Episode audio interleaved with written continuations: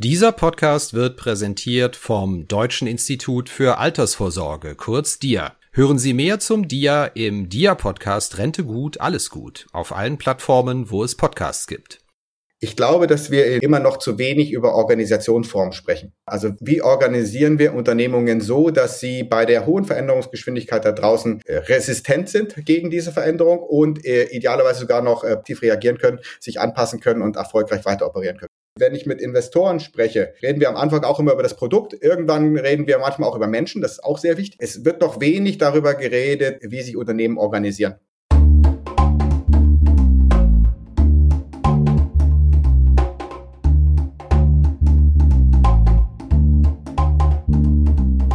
Finanzszene, der Podcast. Jeden Montag mit Gästen aus der Banken- und Fintech-Branche.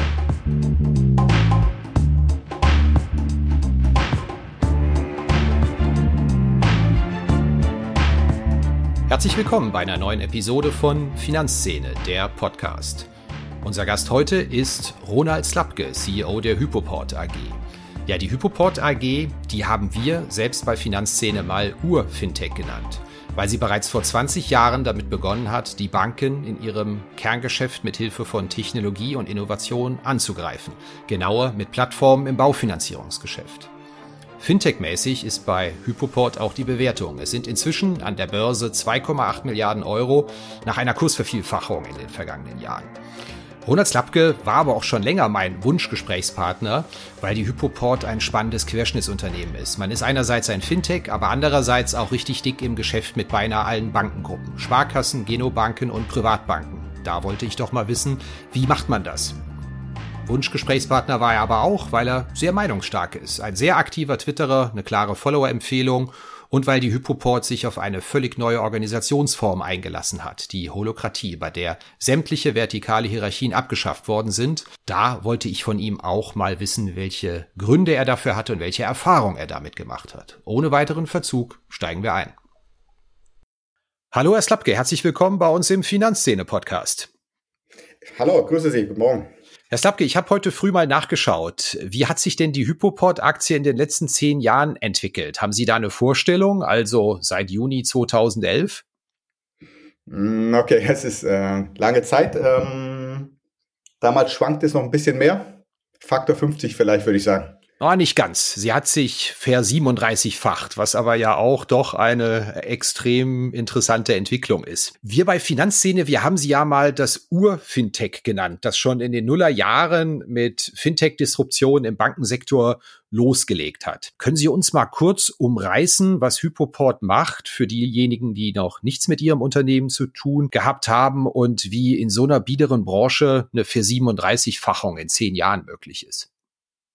Ja, also sozusagen Hypoport digitalisiert die äh, Immobilienwirtschaft, die Kreditwirtschaft und die äh, Versicherungswirtschaft. Wir sind gerade in der Kreditwirtschaft bekannt für die Europace-Plattform und die, äh, die Digitalisierung des äh, Baufinanzierungsmarktes. Äh, das heißt, wir bringen gerade, also für lange Zeit haben wir Berater und ähm, Kreditinstitute zusammengebracht auf einer einheitlichen Infrastruktur und äh, über die unterschiedlichen Geschäftsmodelle hinweg für Integration gesorgt. Äh, zwischenzeitlich äh, inkludieren wir da auch den Verbraucher in den Prozess und haben das halt auf viele andere Produkte, den Ratenkredit, das Firmenkundengeschäft ausgeweitet. Äh, ich, ich würde uns nicht als äh, Disruptor verstehen, also eher als Innovator, jemand, der es ermöglicht, dass jemand seine Geschäftsmodelle weiterentwickelt, basierend auf unserer Technologie. Wir sind äh, zum Großteil B2B, äh, bei uns schlägt auch ein B2B-Herz und äh, diese Unterstützung all der anderen Marktteilnehmer in einer erfolgreiche Entwicklung ihrer Geschäftsmodelle macht uns dann erfolgreich und äh, das, das hat zumindest mal eine schöne Entwicklung in den letzten äh, in den letzten 20 Jahren ergeben. Äh, die die Börsenstory ist, ist nochmal ein zweites Thema, wie das, wie das passieren kann, dass äh, dann Faktor 37 rauskommt. Äh, eigentlich wachsen wir immer nur organisch weiter. Ja. Seit 20 Jahren irgendwo so in der Größenordnung von 20 Prozent jedes Jahr. Die Börse hat das lange Zeit halt nicht verstanden gehabt, hat uns insofern äh, traditionell bewertet, ähm, um dann irgendwann umzuschwenken zwischendurch auf, äh, ach so, das äh, ist ein Wachstumsunternehmen und äh, da gelten ja ein paar andere Maßstäbe. Das heißt, sind Sie näher an den Fintech-Bewertungen dran oder näher an den klassischen Banken, um die Relation mal zu setzen? 2,8 Milliarden Börsenwert. Ich glaube, im letzten Jahr knapp 400 Millionen Umsatz und 40 Millionen EBIT, knapp 40 Millionen EBIT. Fühlen Sie sich damit wohl mit der Bewertung oder wundern Sie sich, dass im Fintech-Bereich doch eigentlich noch viel, viel mehr geht für das, was skaliert? Also ich glaube, wir werden da irgendwo auch in der Mitte bepreist zwischen der traditionellen Bewertungsperspektive, also einem Vielfachen des Ertrags und dem, äh, wie äh, ganz junge Markteintritte bewertet werden mit viel Fantasie äh, in der Frage der potenziellen Markteroberung und der Monetarisierung dieser Marktstellung, die vielleicht in fünf bis zehn Jahren dann erreicht ist. Äh, das, da, da sind wir irgendwo in der Mitte und damit fühle ich mich auch ganz äh, fair bewertet. Wenn ich mal überschlage, Ihnen gehören 34,5 Prozent an der Hypoport und das Unternehmen ist mit rund 2,8 Milliarden Euro bewertet, dann kratzen Sie jetzt persönlich mit Ihrem Unternehmensvermögen an der Milliardengrenze. Hat das irgendwas mit Ihnen gemacht, jetzt Milliardär zu sein oder marschiert da noch jeden Morgen der gleiche Slapke ins Büro? Mit mir persönlich hat das nichts gemacht. Ähm, also da, da sitzt der, da sitzt der gleiche Slapke auf dem Fahrrad und fährt ins Büro. Ähm, es hat auch mit meiner Zukunftsplanung äh, nichts verändert. Ähm, was sich leider verändert hat, ist die, die Publizität. Ähm, also man, äh, man wird öfter dafür angegriffen, äh, dass man äh, auf dem Papier reich ist. Das fühlt sich äh, unangenehm an. Äh, das ist, äh, ist auch ein Problem von Deutschland und unserer Gesellschaft. Gäbe bessere Nachrichten als, äh, ähm, als das. Also ich würde mich mehr, ich würde mich mehr freuen, wenn wir äh, unsere Wachstumsgeschwindigkeit weiter fortsetzen und äh, erfolgreich sind. Das, äh, diese Papierzahl ist, äh, ist eher unangenehm. Sind Sie gerne ein börsennotierter Konzern? Weil die Fintechs sagen, Börse wollen wir doch häufig gar nicht. Da müssen wir ständig den Investoren Rechenschaft ablegen, alle Vierteljahre. Wir arbeiten lieber in Ruhe weiter. Würden Sie das auch lieber tun? Also äh, nein, ich bin gern ein äh, börsennotiertes Unternehmen. Ähm, ist, äh, das zwingt zur Transparenz. Ähm, äh, die brauchen wir auch im Umgang mit unseren Kunden. Wie gesagt, wir wollen, äh, wir wollen ja gemeinsam mit unseren Partnern wachsen und äh, diese Transparenz stiftet da, glaube ich, auch eine ganze Menge Vertrauen. Ähm, und es sorgt auch dafür, dass wir auch wenn, wenn man auf die Perspektive der Aktionärsinteressen schaut, berechenbarer sind und da ein Gleichgewicht zwischen ähm, sozusagen mir als äh, Gralshüter der, der Hypoport-Kultur und äh, einer breit gestreuten äh, Menge von äh, kleinen Aktionären existiert.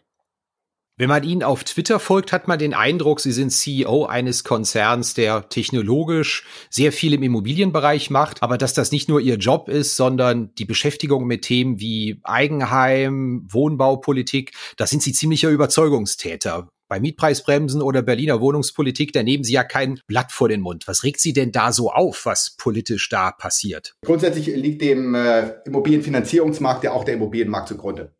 Äh, das, das war eine spannende Erkenntnis so in den äh, Zehnerjahren. Da, davor dachte man äh, als Kreditfinanzierer, man ist Banker um dann irgendwann zu verstehen, dass man mit dem Thema Wohnungsbaufinanzierung eigentlich in der Mitte der Gesellschaft steht und ähm, auch eh, gerade in Bezug auf Deutschland, und das, das spüren wir ja seit äh, in den letzten zehn Jahren, äh, in, einem, äh, in einem Brandherd, ähm, gesellschaftlich und äh, ökonomisch, makroökonomisch für das, wo es hier gerade hingeht. Und insofern äh, habe ich in den letzten zehn Jahren mein äh, Interesse und auch mein Engagement in dem Thema Wohnen äh, äh deutlich verstärkt weg von der reinen finanzwirtschaftlichen Betrachtung. Was in der Politik passiert, äh, tut es jemanden, der wirtschaftliche Zusammenhänge versteht, äh, versteht, wie Märkte funktionieren, schon weh, wie Politik eingreift in den Wohnungsmarkt und welche Konsequenzen das ähm, äh, sowohl für unser Geschäftsmodell als auch für uns als, äh, als Bürger hat und erst recht für die nächste Generation haben wird. Und das erregt mich. Diese vielfältigen, äh, diese vielfältigen Einwirkungen ähm, auf meine unterschiedlichen Lebensbereiche, äh, das bewegt mich. Da kocht mein Blut im wahrsten Sinne des Wortes. Zentral für Ihr Geschäftsmodell ist ja auch der Immobilienboom, die Lust am Eigenheim, dass Leute Finanzierung nachfragen und makeln lassen. Jetzt mehren sich da die Stimmen, dass der Preiszyklus sich langsam dem Ende zuneigt. Deutsche Bank Research sagt 2024, da geht's mit Preisrückgängen los. Und tatsächlich bekommt man ja auch anekdotisch das Gefühl, der Kreis der Leute, die sich da noch was leisten können, aber noch nicht gekauft haben, der sinkt. Wie sehen Sie das? Wir glauben, dass äh, unser Geschäftsmodell davon lebt, dass Menschen äh, wohnen wollen. Daran ändert sich äh, mal grundsätzlich gerade nicht so viel. Die Frage, ob man in den eigenen vier Wänden lebt oder ob man zur Miete lebt, ist etwas, wo, wo es bestimmte Trends gerade gibt, ähm, die auseinanderlaufen. Äh, wir Wir sehen im äh, Mietmarkt eine immer stärkere Regulierung, auch eine geringere Dynamik des Mietpreisanstiegs aufgrund der starken Regulierung, die wir seit ähm, Jahrzehnten ja in Deutschland haben im Mietmarkt. Auf der anderen Seite im Eigentumsmarkt eine deutlich höhere Preisdynamik, auch äh, mehr Neubautätigkeit und das, was Sie gerade beschrieben haben, die zunehmende Herausforderung für, wie es so schön heißt, Schwellenhaushalte, den Sprung aus der gemieteten Immobilie noch in das Eigenheim oder die Eigentumswohnung zu schaffen, der wird gefühlt anspruchsvoller, gerade auf der Eigenkapitalseite. Da hilft, wenn man so will, zwischenzeitlich die enorm günstige Entwicklung auf dem Kapitalmarkt und beim langfristigen Zinsniveau nicht mehr, sondern äh, die sozusagen schiere Höhe an, äh, äh, an Kaufpreisen und damit an äh, dem, was an Finanzierung zu stemmen ist, macht die Eigenkapitalerfordernisse äh, ambitioniert für viele. Das beobachten wir auch im Markt, das sehen wir auch statistisch. Wir sehen auf, ähm, auf Europace, dass sich ähm, äh, die Kreditvolumen zügig nach oben bewegen, auch schneller als die Kaufpreise. Die, die äh, Beleihungsausläufe, die LTVs bleiben noch gleich. Äh, das heißt, da, der Markt reagiert noch nicht oder die, die, die Kreditwirtschaft reagiert noch nicht mit ähm, einer Lockerung auf Seiten der Eigenkapitalanforderungen.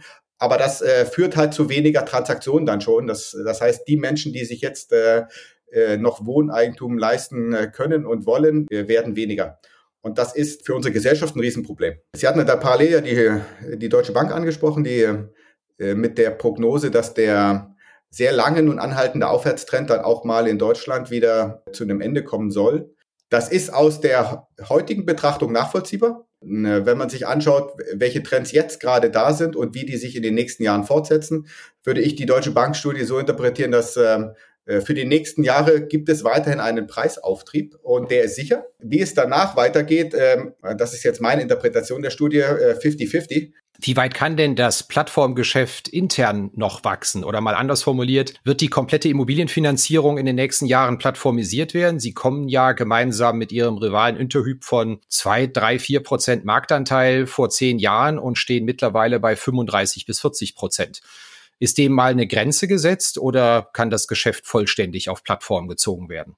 Also ich bin fest davon überzeugt, dass ähm, es für den äh, Baufinanzierungsmarkt in Deutschland ähm, ein Segen ist, dass es Europace gibt, weil es, ähm, wenn man so diese zentrale Plattform, die, ähm, die, die, die zentrale IT-Entwicklung dort bei, die zentrale Innovation und ähm, auch wie, wie wir das mit Blick nach vorn weiterentwickeln, äh, ermöglicht eine höhere Geschwindigkeit als ähm, äh, äh, hohe Investments dezentral durch jeden Einzelnen, der versuchen würde, die Digitalisierung des äh, Baufinanzierungsmarktes voranzutreiben.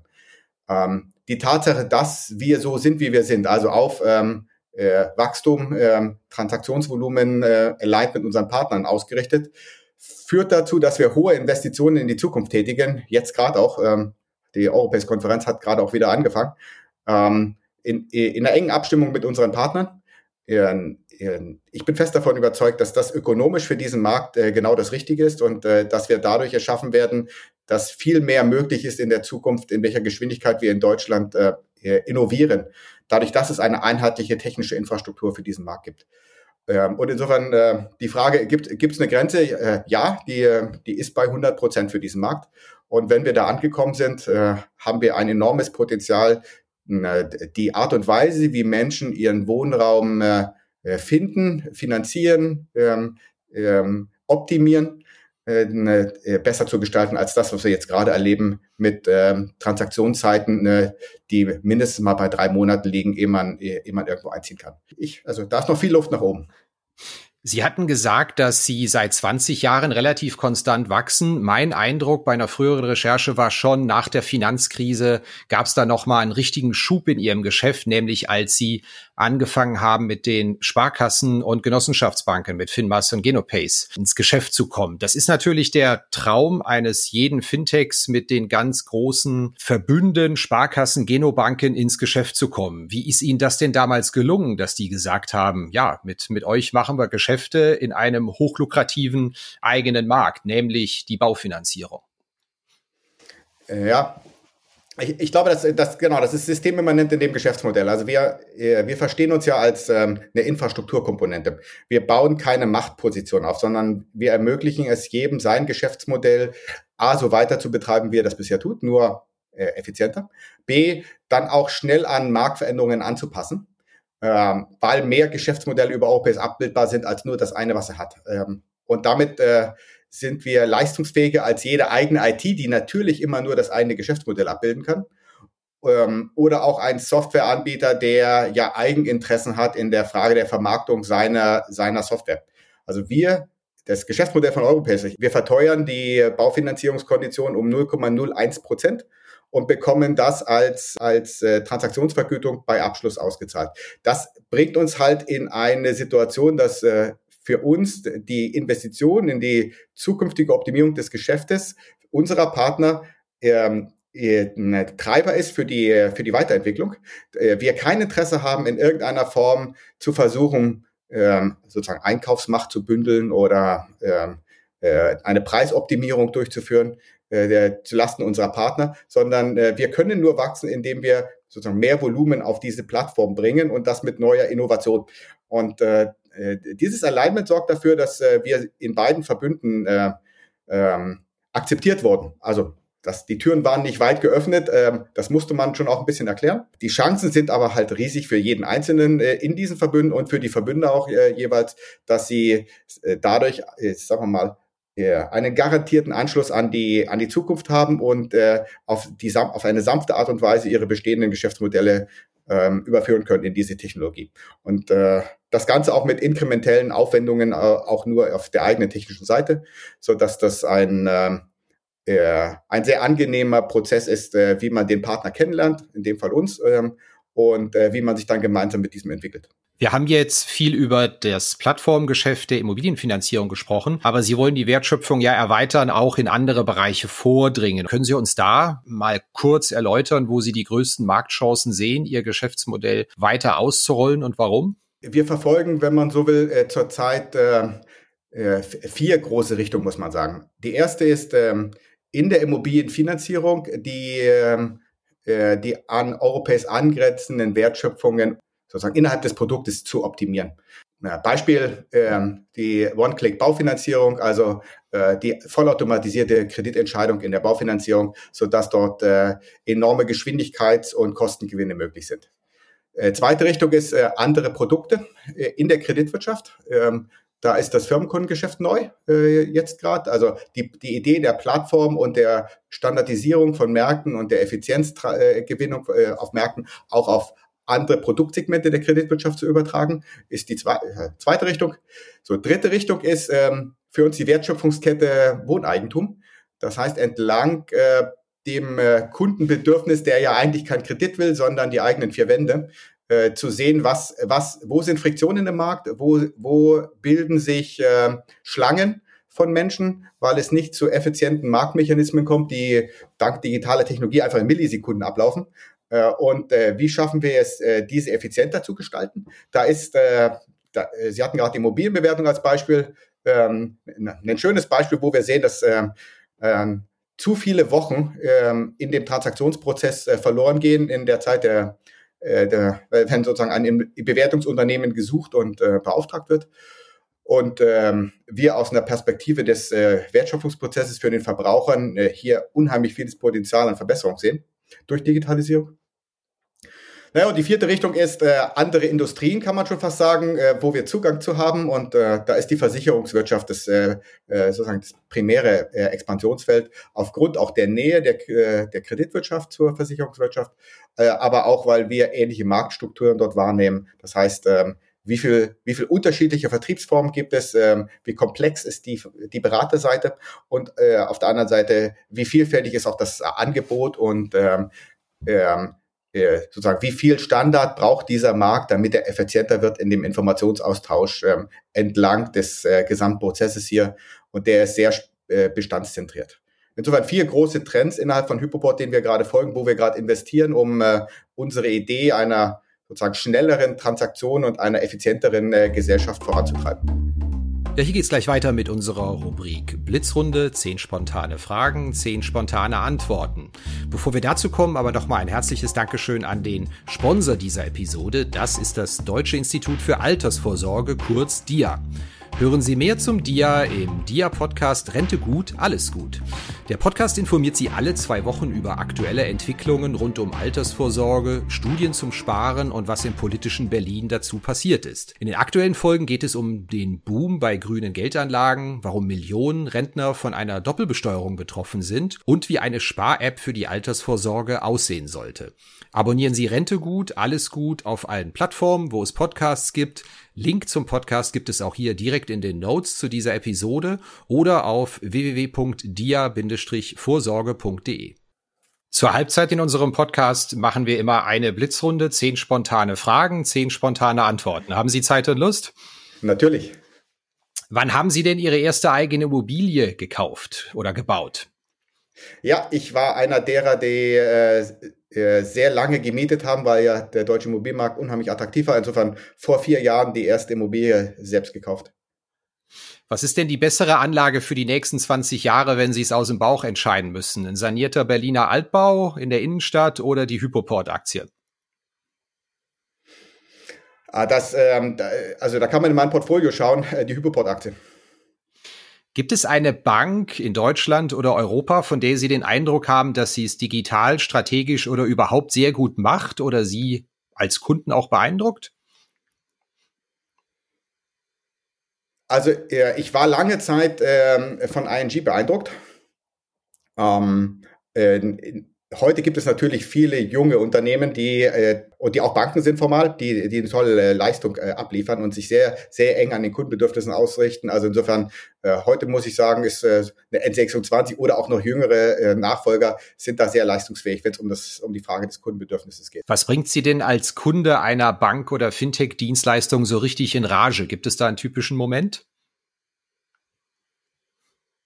Ja, also ähm, wie gesagt, ich, äh, also vor vier Jahren das erste Mal selbst finanziert, das äh, letzte Mal vor zwei Jahren. Ähm, wenn ich dann äh, 50 Seiten Papier bekomme, die ich als äh, Spezialist gerade so noch verstehe und mir das ein oder andere in diesen Papieren äh, gerade so noch erklären kann, dann ähm, ähm, ja, also auch dann steigt mein, mein, mein Pegel und äh, ich, ich ärgere mich darüber, wie wir mit den Kunden umgehen. Sind Sie da als Zusatzfrage in Ihre eigenen Beratungsbüros spaziert und haben sich beraten lassen zu dieser Finanzierung? Ich habe mich äh, von äh, einem guten Freund, der mich jetzt seit äh, 20 Jahren in der Firma begleitet, äh, auch dabei begleiten lassen. Wie oft am Tag checken Sie denn den Hypoport-Aktienkurs? Ihnen gehören ja immerhin 34,5 Prozent an diesem Milliardenunternehmen. Ungefähr 0,2 Mal, also so einmal pro Woche ähm, schaue ich auf den Kurs. Welche App oder welche digitale Anwendung hat Sie denn zuletzt begeistert, wenn Sie jetzt idealerweise eine nennen, die nicht aus Ihrem eigenen Haus stammt? Eine App, die mich jüngst begeistert hat, das ist auch eine gute Frage. Also unser letzter Gast äh, hat sich als begeisterter Nutzer der Gorillas App geoutet und gesagt, ich bin nie wieder einkaufen gewesen, seit ich mir das downgeloadet habe. Ja, da, will, da müsste ich dann Volt nennen, wenn man so will, äh, weil sie doch äh, Lieferando deutlich outperformen in der, in der Nutzerinteraktion, gerade auf der, auf der App-Ebene. Ähm, das ist aber auch natürlich immer eine, das ist ein Gesamtkunstwerk. Das ist, halt, das ist nicht nur die App, wenn man so will. Aber jetzt gerade unter der Frage App äh, und damit äh, Nutzerzentrierung und die Bedürfnisse, die ich habe, zu erfüllen, da, da bleibe ich mal bei Volt. Ich hörte, eines Ihrer Hobbys ist die Fotografie. Was ist denn Ihre absolute Lieblingskamera? Ah, äh, ich bin seit äh, zweieinhalb Jahren Vater. Ähm, dabei lernt man dann, dass äh, der, der Buddy mit dem äh, Zoom-Objektiv äh, immer zu weit weg ist und äh, zu lange braucht, eingeschaltet zu sein. Und insofern fotografiere ich in letzter Zeit äh, weit, weit überwiegend mit einem iPhone. Und das ist schon echt brutal, was die zwischenzeitlich können. Mein Lieblingsbuddy ist weiterhin äh, der Canon 5D äh, Mark III gerade. Die ist schon relativ alt, die kommt jetzt gerade in die Jahre, die muss jetzt irgendwann mal aufgefrischt werden. Ein Medium hat sie mal den Vater des Fintech-Hypes genannt. Nehmen Sie diese Wahl an, ja oder nein? Das äh, fühlt sich ja gut fürs Ego an, ist aber ist schon sehr weit gegriffen. Also das, äh, ich bin da reingestolpert. Äh, das, äh, die Vaterschaft nehme ich da nicht an. Wann haben Sie denn zuletzt eine Bank von innen gesehen? Ja, äh, vor vier Jahren, als ich äh, den Darlehensvertrag für die damalige Immobilie unterzeichnen musste und damit es kein Fernabsatzgeschäft wird, die Bank darauf bestand, dass ich äh, in ihre eigenen Räume zur Unterschrift komme. Jetzt dürfen Sie mal jemanden loben. Wer hat Sie denn als Unternehmer besonders geprägt, von dem Sie sehr viel mitgenommen haben in Ihrer Karriere? Ich muss mich gerade zwischen zwei Aufsichtsratsmitgliedern entscheiden. Das macht es, äh, äh, das macht es schwer. Also, Dann nennen Sie einfach ähm, beide. Also sowohl ähm, äh, Dieter Pfeifenberger, der lange Zeit Geschäftspartner war, als auch Martin Krebs, der äh, nur kurze Zeit Geschäftspartner war, aber äh, lange Zeit Sparingspartner war, haben, ähm, haben mir beide äh, viel beigebracht auf dem Weg. Prima, Blitzrunde ist damit beendet. Ich muss zugeben, aus unserem bisherigen Gespräch nehme ich doch am überraschendsten mit, dass Sie erst seit vier Jahren ein Eigenheim besitzen, obwohl Sie CEO von Hypoport sind. Mit anderen Worten, seit 20 Jahren exzellente Geschäfte mit Menschen machen, die in ihre eigenen vier Wände kommen. Sie sagen, ich muss nochmal nachfragen, der Mietmarkt war einfach lange Jahre zu günstig. Das heißt, Sie haben da eine ganz klassische wirtschaftliche Kosten-Nutzen-Rechnung gemacht und sind zum Schluss gekommen, das Mieten war zumindest eine Zeit lang besser, ja? Korrekt, das äh, absolut. Ich, ähm, also ah, ich war jung, ähm, äh, bin davon ausgegangen, dass sich mein Leben in der nächsten Zeit noch häufiger ändern wird. Konnte also insofern auf einem äh, kurzen Horizont operieren und da war der Mietmarkt in Deutschland äh, sowohl von dem, was man äh, mieten konnte, attraktiv, als auch in der Preis-Value-Präposition. Also der Vergleich mit ähm, dem äh, Erwerb einer Immobilie hat bis, äh, kann man sagen, 2010, 2011 ökonomisch äh, nicht die Miete schlagen können. Ich habe dann aber einen Fehler gemacht, als ich nach Berlin gezogen bin und ähm, habe, habe völlig unterschätzt, dass äh, obwohl diese Stadt riesige Freiflächen hat und insofern unendlich Bauland und ähm, äh, damit eigentlich jede Nachfrage stillen können müsste, es ähm, eine politische Ebene gibt, die verhindern kann, dass der natürliche Prozess äh, äh, des, äh, einer Stadtentwicklung äh, sich äh, drastisch verlangsamt und es trotzdem in einer Stadt, die äh, sozusagen nur aus Brachen besteht, ähm, es zu einem massiven Preisanstieg kommen kann. Also ich habe mich in Berlin völlig verzockt ähm, und äh, das nicht vorhergesehen. Und habe äh, insofern auch in Berlin gemietet, als ich hergezogen bin äh, und hatte dann nur das Glück vor vier Jahren, dass der Eigentümer der, äh, der Wohnung, die ich gemietet hatte, äh, uns angeboten hat, sie zu kaufen. Kleiner Themenwechsel. Sie haben sich ja vor einigen Jahren zu einem Komplettumbau Ihrer Organisationsstruktur entschieden. Ich habe das ganz persönlich bemerkt, weil als ich diesen Podcast angefragt habe, da musste ich nicht wie üblich in Milliardenunternehmen über einen Kommunikationschef gehen, sondern da war ich ganz flott bei Ihnen, weil es heißt, das läuft hier selbst organisiert.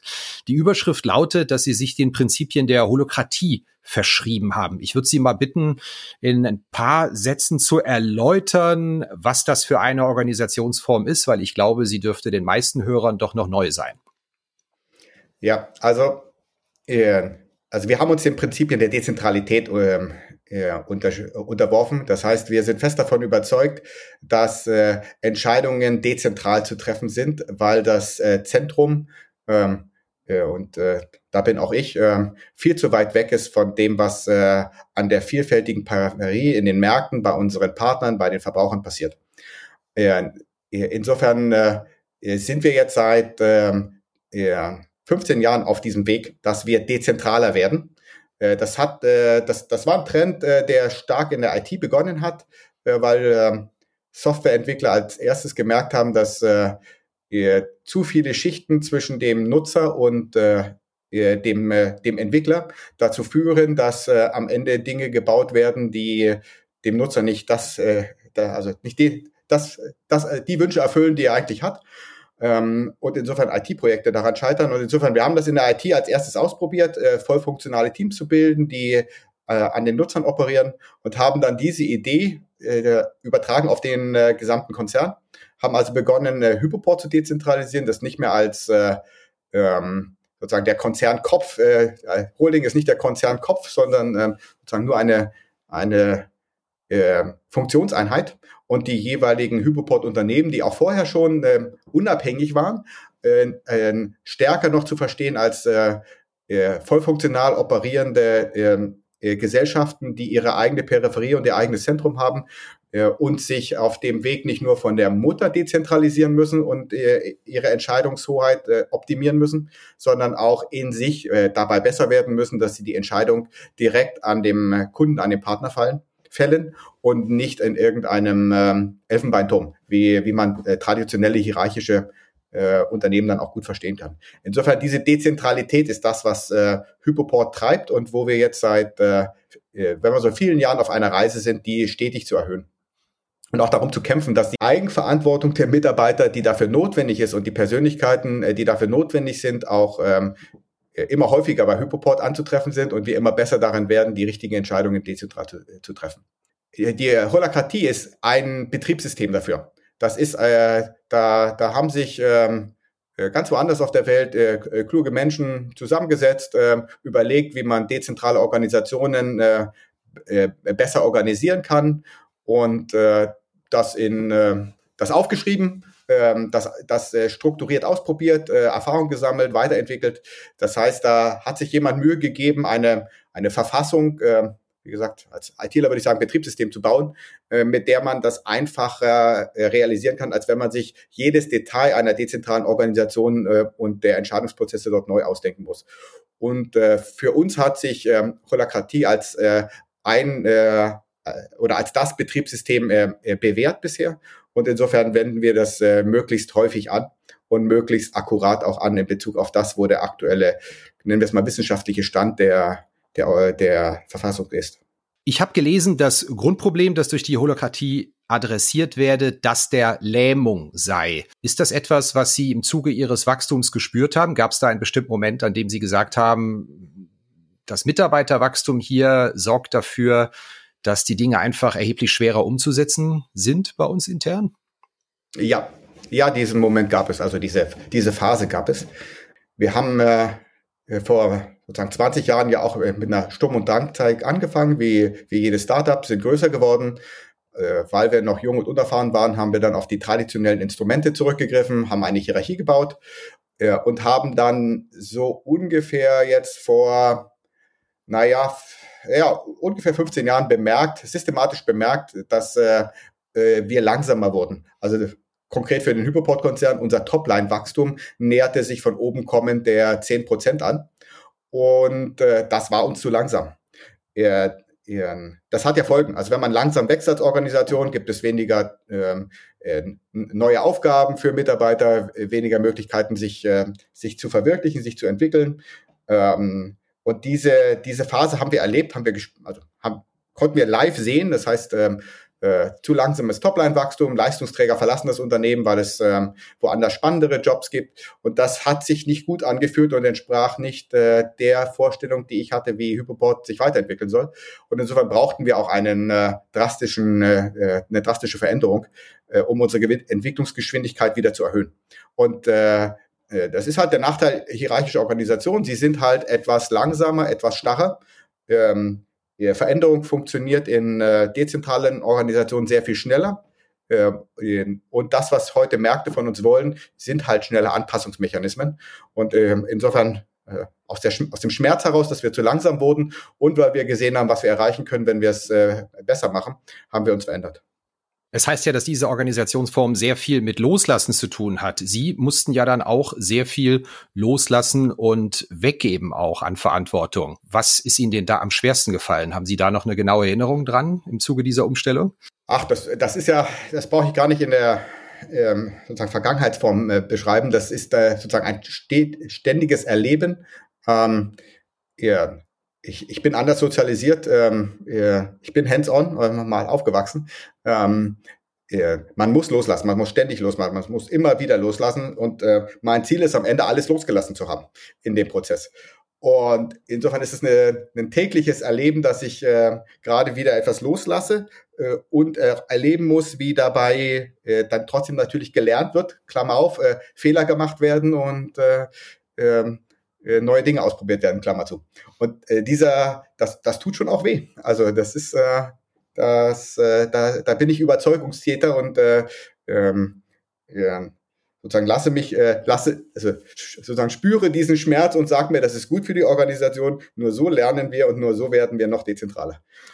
Im Fintech-Bereich, wo wir sehr viele Hörer haben, ist ja die, das exponentielle Personalwachstum eigentlich üblich. Was ist denn Ihr Ratschlag an alle, die sich in so einer Phase des exponentiellen Personalwachstums befinden? Wo werden da die größten Fehler gemacht? Wo sollte man darauf achten, wenn Sie hier schon Erfahrung haben im Aufbau eines Milliardenunternehmens? Also mein Ratschlag wäre, ähm, äh, gerade zu verhindern, dass man äh, ein exponentielles, äh, stark, zu starkes Personalwachstum hat, weil man ähm, aus meiner Sicht die, die, äh, die Fehler, die dabei entstehen, äh, äh, gar nicht verhindern kann. Also wir, wir haben uns gesagt, äh, alles über 25, 30 Prozent äh, organische Expansion auf der ähm, auf der Kopfzahl und damit der Komplexität der Organisation ist einfach nicht realistisch. Das überdehnt die Organisation und die danach notwendigen Anpassungsschritte, also das Trennen, das sich trennen von äh, ähm, von Menschen und ganzen Organisationseinheiten äh, ist, ist für uns ähm, äh, zu, zu, ähm, zu unangenehm.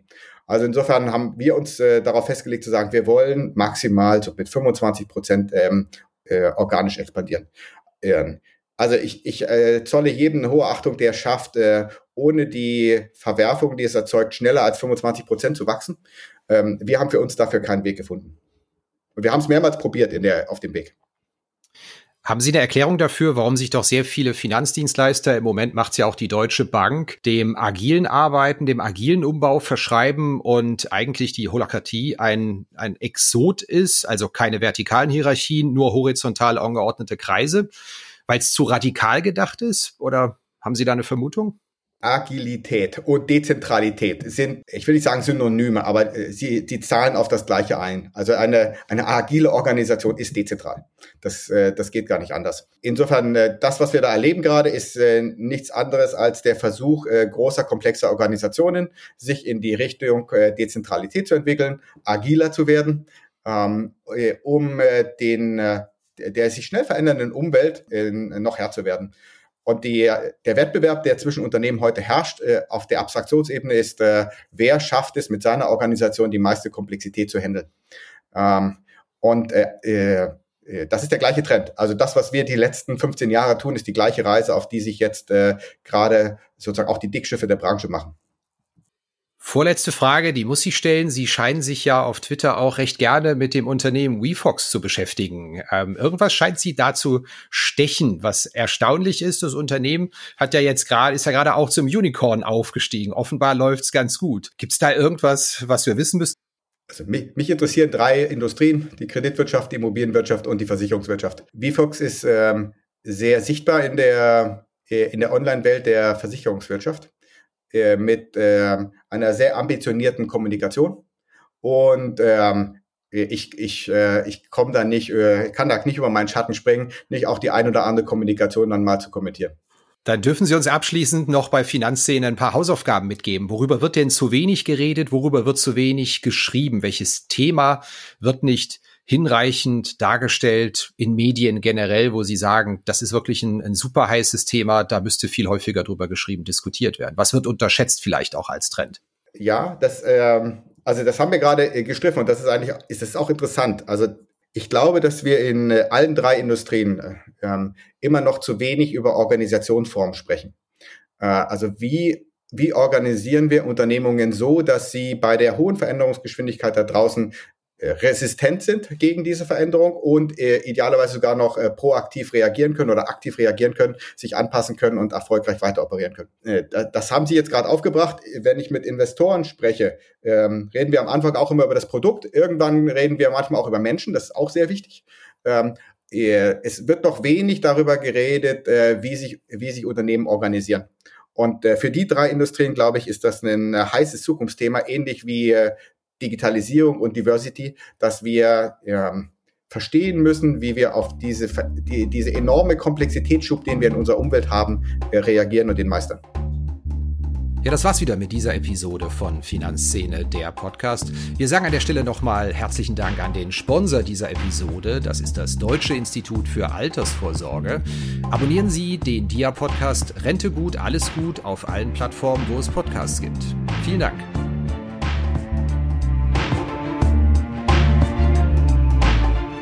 Redaktion und Host Christian Kirchner. Musik Liturgy of the Street von Shane Ivers, www.silvermansounds.com, Coverdesign Elida Atelier Hamburg.